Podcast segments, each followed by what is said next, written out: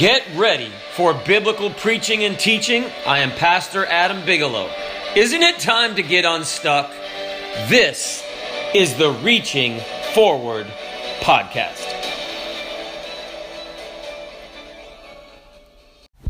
Jesus 101. We're in John chapter 2. John chapter 2. The Gospel of John chapter 2, which is right after chapter 1 and before chapter 3 in, in all Bibles, right?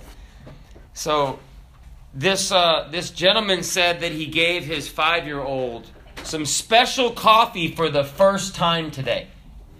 And then he asked his son, say, How does that special coffee taste, son? And the little kid said, Dad, it tastes just like dirt. And the dad said, Well, I, I told him it was just ground this morning.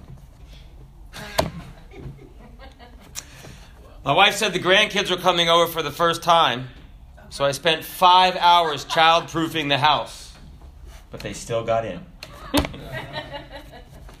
Person said, This is my first time in court, and I heard the judge shouting, Order! So I replied, Fried chicken, mac and cheese, and Coca Cola. And he said, Now I'm being escorted out by two officers. I think we're going to a restaurant. But I want to deal with this theme that uh, we looked at in this chapter about firsts. Firsts. John chapter 2. So there are some firsts in, there are three of them we'd like to look at in John chapter 2. Now, firsts are something. Firsts are important. Firsts are memorable. And I don't know if you remember the first time that you went skydiving? It's like, preacher, I haven't. Right. Because if you did, it would be, most of us have it. Has anyone gone skydiving here? It would be your first time. It would be new. So, a lot of times when we come to the house of God, maybe God is dealing with you about doing something new. Why did Chewbacca crash the Millennium Falcon the first time that he flew it? It was a Wookiee mistake. So. First things. So we want to look at first the verses 1 to 11, John chapter 2. The first miracle. So some people think that Jesus like stretched boards when he was working with Joseph or he did other miracles when he was a child and you know what? He didn't because the Bible will show that this is his first miracle. And it's interesting, it happened after he was baptized with the Holy Ghost. That's what we need power. The Bible said we shall receive power after that the Holy Ghost is come upon us. So the Bible says, John chapter 2 and verse 1 and the third day, there was a marriage in Cana of Galilee, and the mother of Jesus was there. And both Jesus was called and his disciples to the marriage. Now, you're not supposed to go to a marriage unless you're invited, right? you go crash it and get some free food and maybe a gift bag. No, you're invited to a marriage, and you get uh, you get a uh, an invitation in the mail or something. Um, but God is someone that we need to invite. The Bible said he went there because what? He was invited.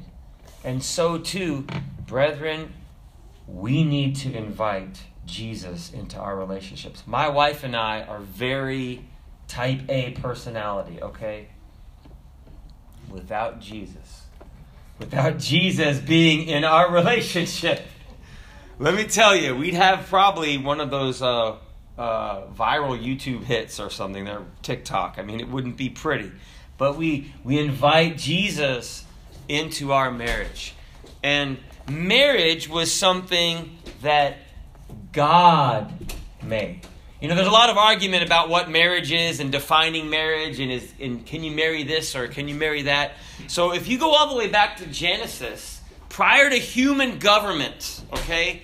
Prior to human government, God invented marriage. We're in John chapter 2, dealing with firsts. The Bible said in Genesis chapter 2 and verse 21, and the Lord God caused a deep sleep to fall upon Adam. And he slept and he took one of his ribs and closed up the flesh instead thereof. So he took a rib out of Adam. And the rib which the Lord God had taken from man, made he a woman, and brought her unto the man. And Adam said, This is now bone of my bones and flesh of my flesh. She shall be called woman, because she was taken out of man. Therefore shall a man leave his father and his mother, and shall cleave unto his wife. That's the marriage relationship, okay? That's that's the that's uh, having marriage relations or having sex. And they shall be one flesh. That's how the Bible puts it. But so this guy had had surgery, and uh, his wife was his ride home, right? So he woke up, and his wife walked in. He looked at his wife and said, "Hey, beautiful." And she goes, "Oh." Hmm. And then she has, I gotta go talk to the doctor. So she went, came back, and and uh, she came back maybe like 30 minutes later, and he said, "Hey, you're you're looking you're looking pretty good." And she goes, "Oh, thank you." And then she, oh, I got the nurses come by, and she goes away and and comes back. She came back about 30 minutes later, and he said, um, "Did did you gain a little weight?" And she said, What happened to beautiful and you're looking good? He said, I think the anesthesia's wearing off. So. now it's interesting. When God caused Adam to fall in a deep sleep, I just had surgery, so this just happened, right? And my wife showed up with Starbucks. Thank you, beautiful. Okay. But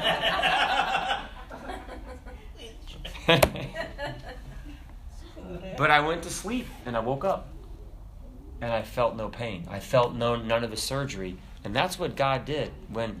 And and this was actually they didn't used to use anesthesia. This was actually one of the uh, arguments to use anesthesia. They used to bite the bullet or something like that and just deal with it, and they used to cut on people, but. God doesn't want us to suffer like that. Thank God for anesthesia. No, that wasn't an actual personal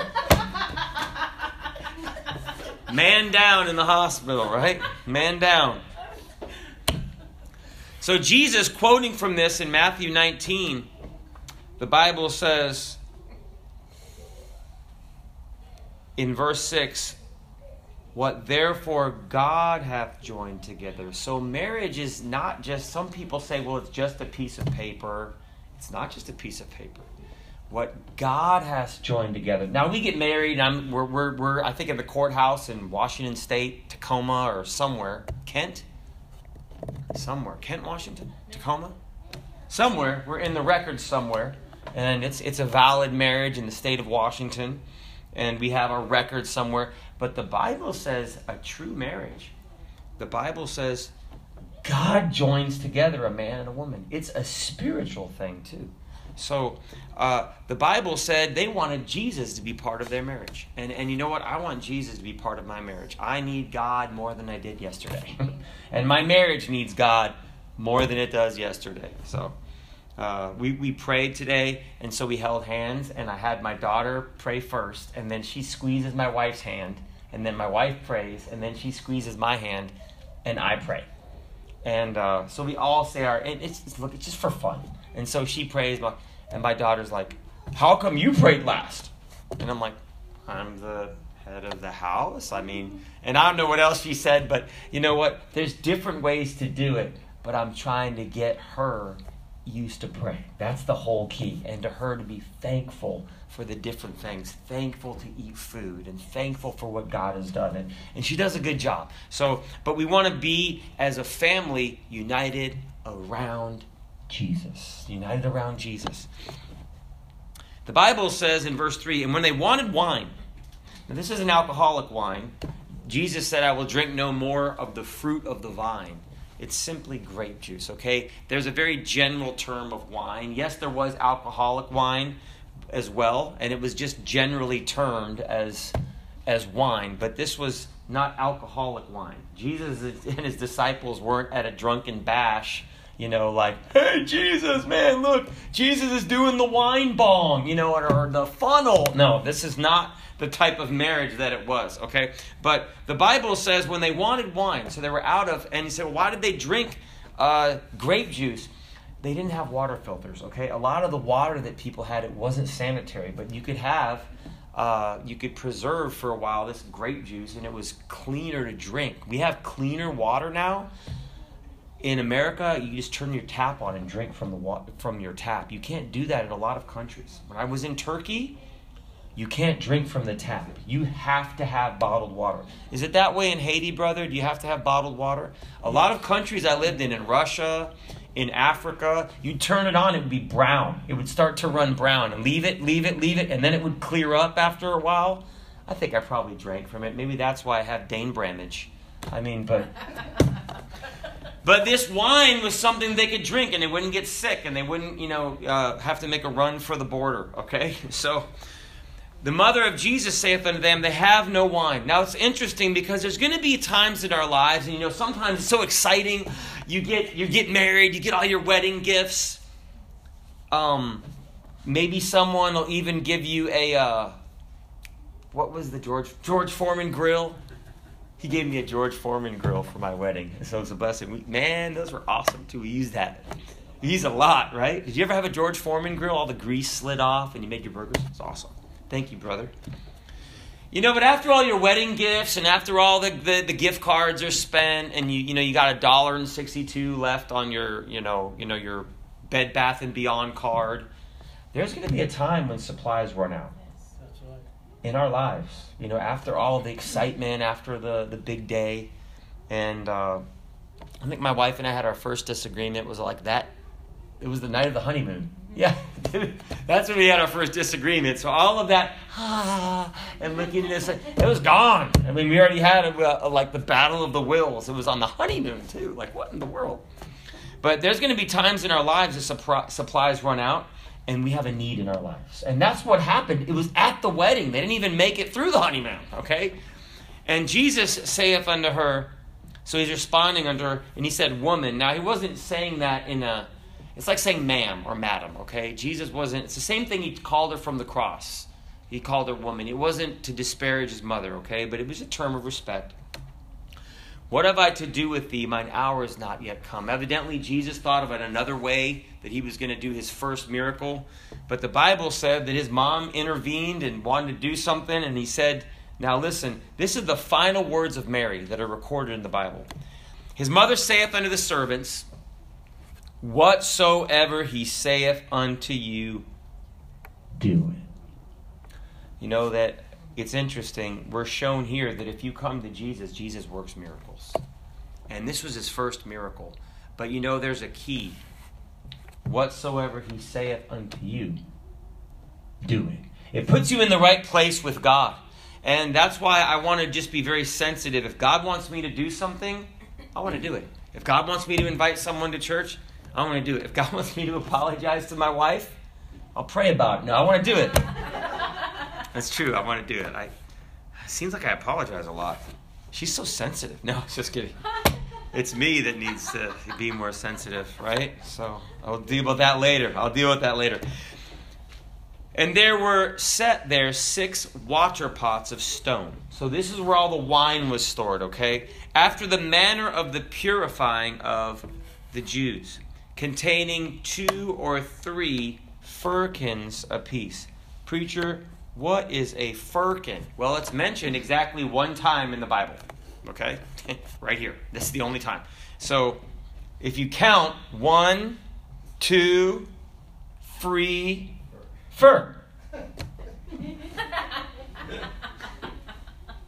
I want to help you remember this because it's an obscure old term, but from the Dutch, that is exactly what it means. Four. But not from the Dutch it's veer, veer, uh, but that's where they got fear. It's a fourth. A firkin is a fourth of a barrel. So if a barrel contained, you know, 31 gallons, you know, like those big old barrels that people go over Niagara Falls in, I guess, you know, but this one is about eight gallons, but it's a fourth of a barrel. So that's good to know because otherwise, you know, people just read that and throw it out there because I have no idea what that means. I'm going to throw it out there. But it means a four, one, two, three, four. Okay? But you're exactly right. So, so say there's eight gallons in one of these, depending on what a full barrel was. There's there's British barrels and American barrels and other barrels. and they're all different sizes. But if you say about eight gallons, and there are six of them, right?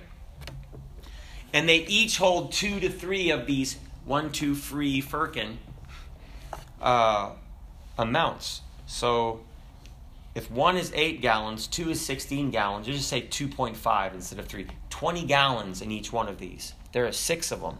What is that? 120 gallons.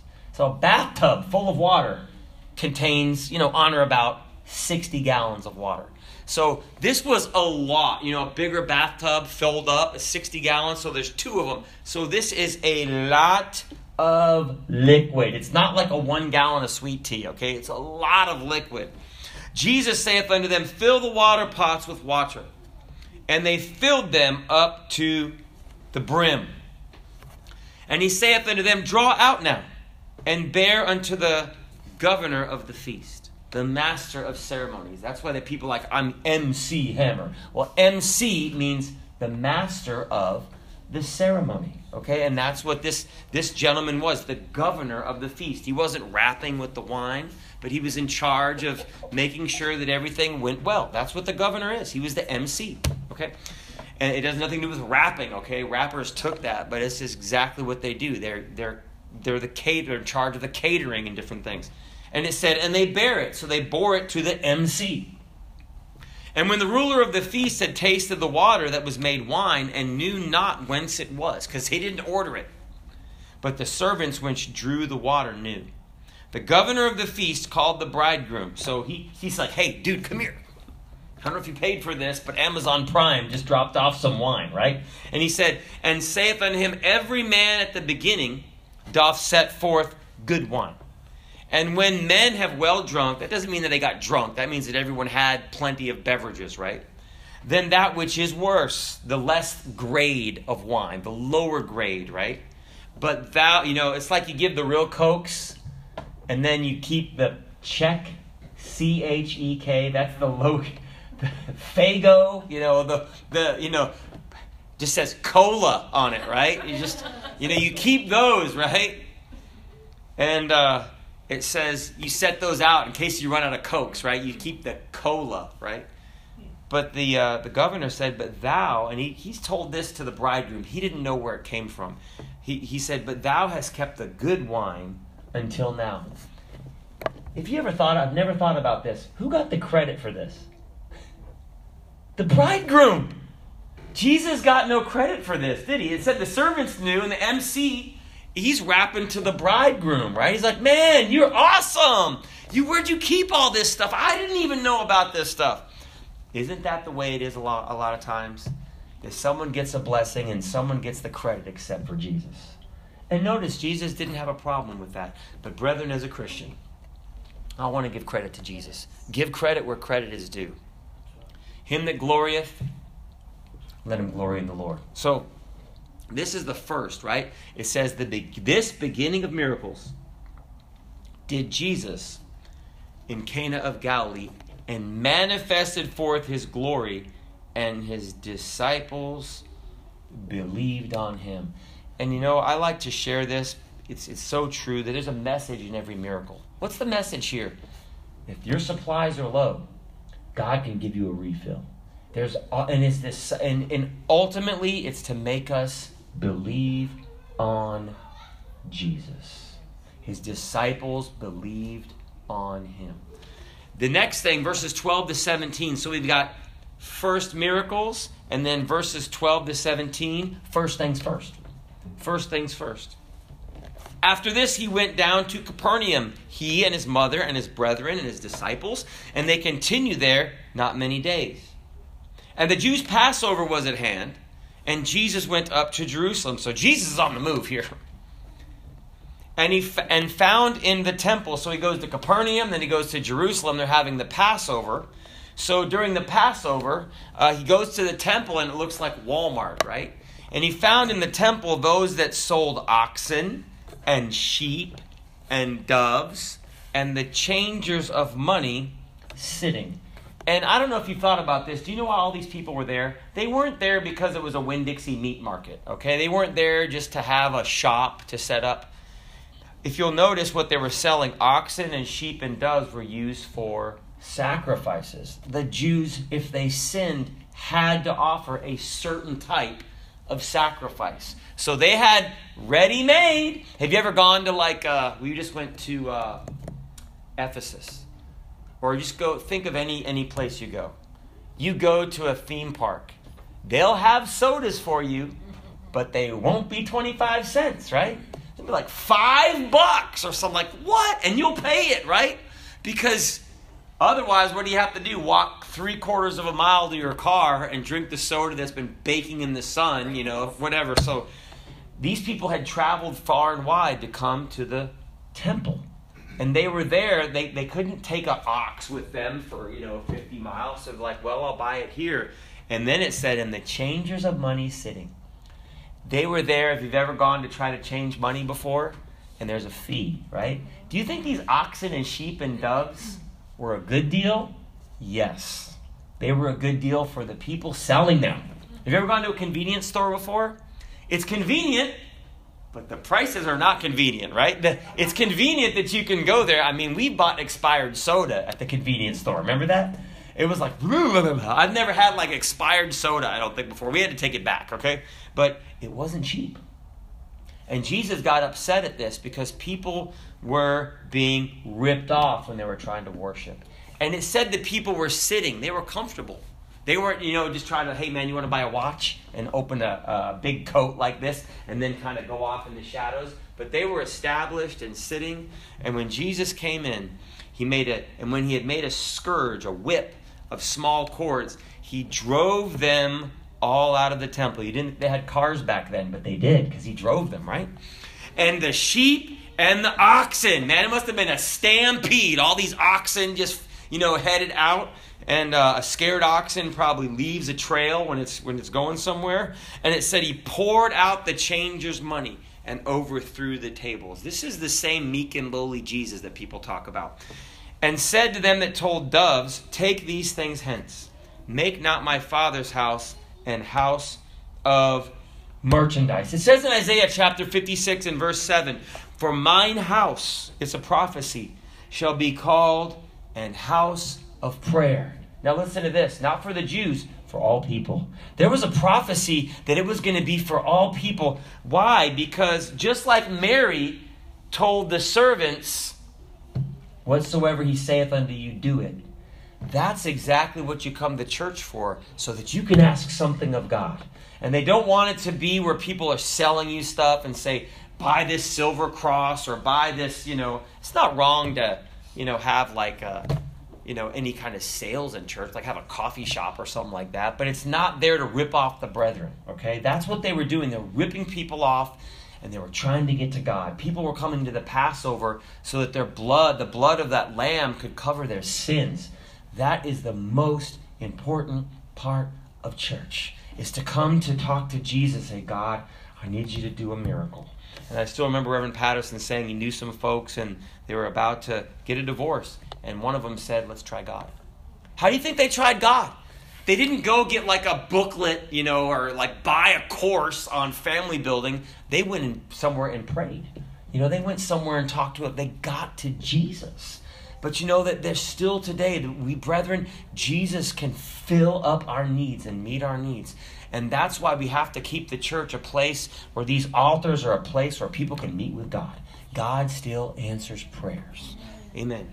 First things first. And his disciples remembered this prophecy from Psalms that it was written, The zeal of thine house hath eaten me up is going to say, Seek ye what? First. First, the kingdom of God. I know we say that, but do we do that? Or does everything else get in the way? Hey, we got this going on. Yeah, if I'm not too busy and this ain't going on and the kid's not sick and that that's not first. First means first. And uh, uh, I, I look to model that in my life, but not just because I do it, but because Jesus said, Seek you first. Why?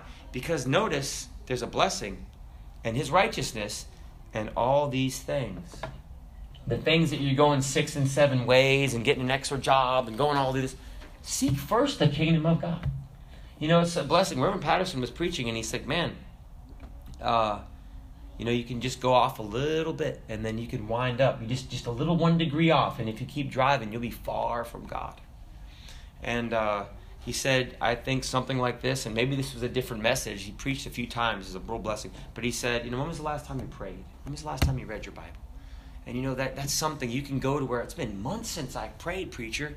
You know what? Maybe it's a good time to do it today. Maybe it's a good time when I go home, just five minutes Five minutes. Spend some time with God before you're so tired. Why? Because God wants to bless you. The end of the thing is not that you have to seek it first, it's that you'll get what you're looking for.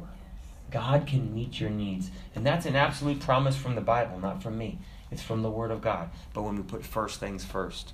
And uh, the, the first commandment, Jesus said, This is the first and great commandment. It said in Matthew 22 and verse 37 Thou shalt love the Lord thy God with all thy heart, and with all thy soul, and with all thy mind. That's really what you do when you get when you when you get saved. You commit to Jesus as your Lord, but you know you begin to grow in your relationship. I love my wife more now than I did before because I didn't know her. I know her now. I know what makes her mad now.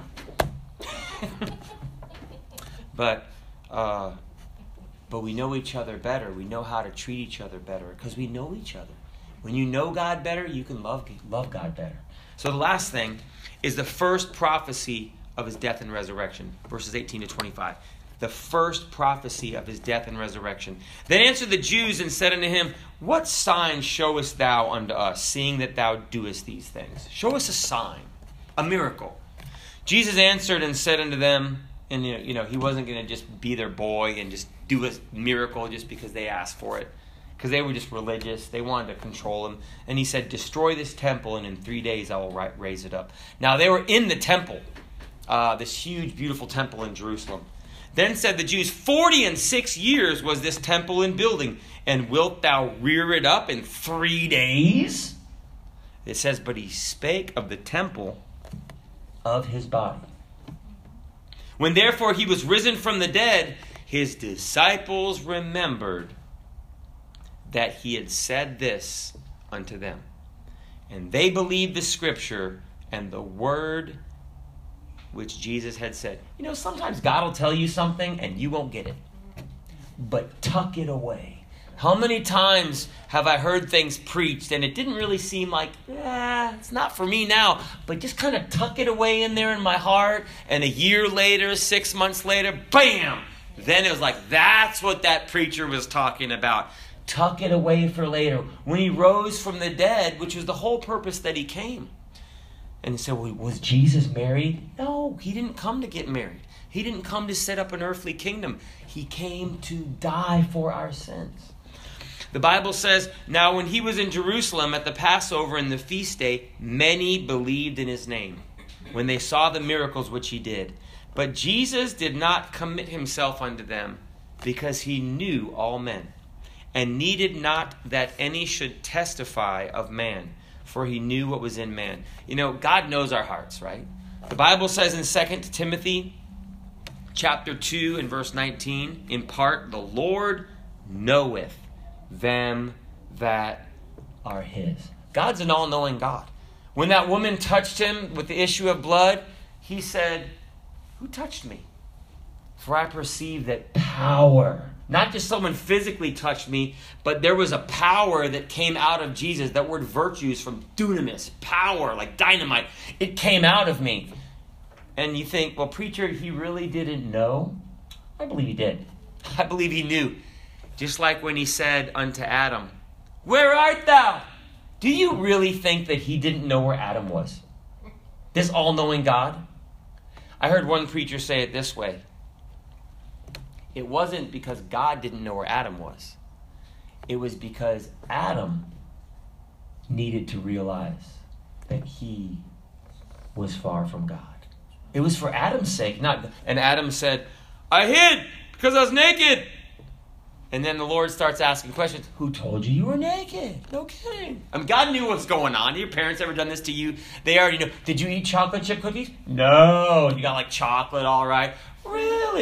Who made all those crumbs in the mess? I don't know. And you know the kids are like, and like, trying to like the, the, they're trying to fool the parents. Parents already know the answer. We've been around the block a few times, right? God's more than a parent. And he said, Who told you you were naked? Have you eaten of the tree where have I commanded thee that thou shouldest not eat? I like what the man said. Oh, it was the woman that you gave to me. Ooh, that's pretty rough. Man. She gave me of the tree. I can see his finger. That was, that was a cold night that night. She gave me the of the of the tree, and I ate it. But it's only because you gave her to me, and she gave the fruit to me. And the Lord said unto the woman, What is this that thou hast done? And the woman said, The serpent! I don't know where he had gone by then. He beguiled me. It was his fault. What is that? The blame game. Guess what? You know what's still happening? Yes. It's the white people. The white racists. Listen, get over it. Stop blaming everybody. There's white people, there's black people. If there were no black people, the world would be a better place. It's Asians. They're taking all the good jobs. It's Mexican people. The Me- Brethren, that's the blame game. That's a lie. That's what Adam did. And it's what, if you do that, it shows you're fallen. Because that's what man does. Because when Jesus came, the Bible says, For he hath made him to be sin for us, who knew no sin, that we might be made the righteousness of God in him. He stopped all the blaming and he took our sins on himself and stopped all the blaming. First things first. You know, lastly, uh, the Bible says if you want a dangerous prayer, we're out of time. Uh, David said, or it's attributed to David, Search me, O God, and know my heart. Try me and know my thoughts. And see if there be any wicked way in me. And lead me in the way everlasting. Now, do you think that God didn't know the psalmist's heart? Yes, he did. You know what God what God was doing through that psalmist as he was touching that psalmist's heart with his need for the searchlight of God so that we would know our need for God. God knows our heart. But when we're open to God and we say, God, search my heart, it's for us to be made known that there's a need in our heart. Because sometimes we can be so blinded and the world moves so fast. But the psalmist prayed that dangerous prayer. And you know what? I believe if we pray that, we'll realize, oh, wait a second, God, you knew all along, but you wanted me to know. And then the Bible says, Here what hereby we do know that we know him if we keep his commandments. And you know, the Bible also says his commandments, they're not grievous. They're not grievous. When we love him, we can keep them. First things. First miracle, first things first, and the first prophecy. And God will do first in our lives. And you know what? My, my, my challenge to you try something new. Do something for the first time. Order something different at a restaurant. Because that's the spirit God will do new things in our lives. First things. Try a different response. Learn a new language. Do something, and you know what? Experience the newness of it. You know, because Jesus will promote you to do first things. He'll do first things, and he'll start us with a new life. Amen. God bless you is our prayer. Sister Bigelow, would you dismiss? Beautiful, would you dismiss? Would you dismiss the Bible study? Thank you, man. Thank you for allowing us all to be here and for really having this settle in our hearts. God, we ask that you would keep us safe as we all go our separate ways and bring us back together in the name of Jesus. Amen.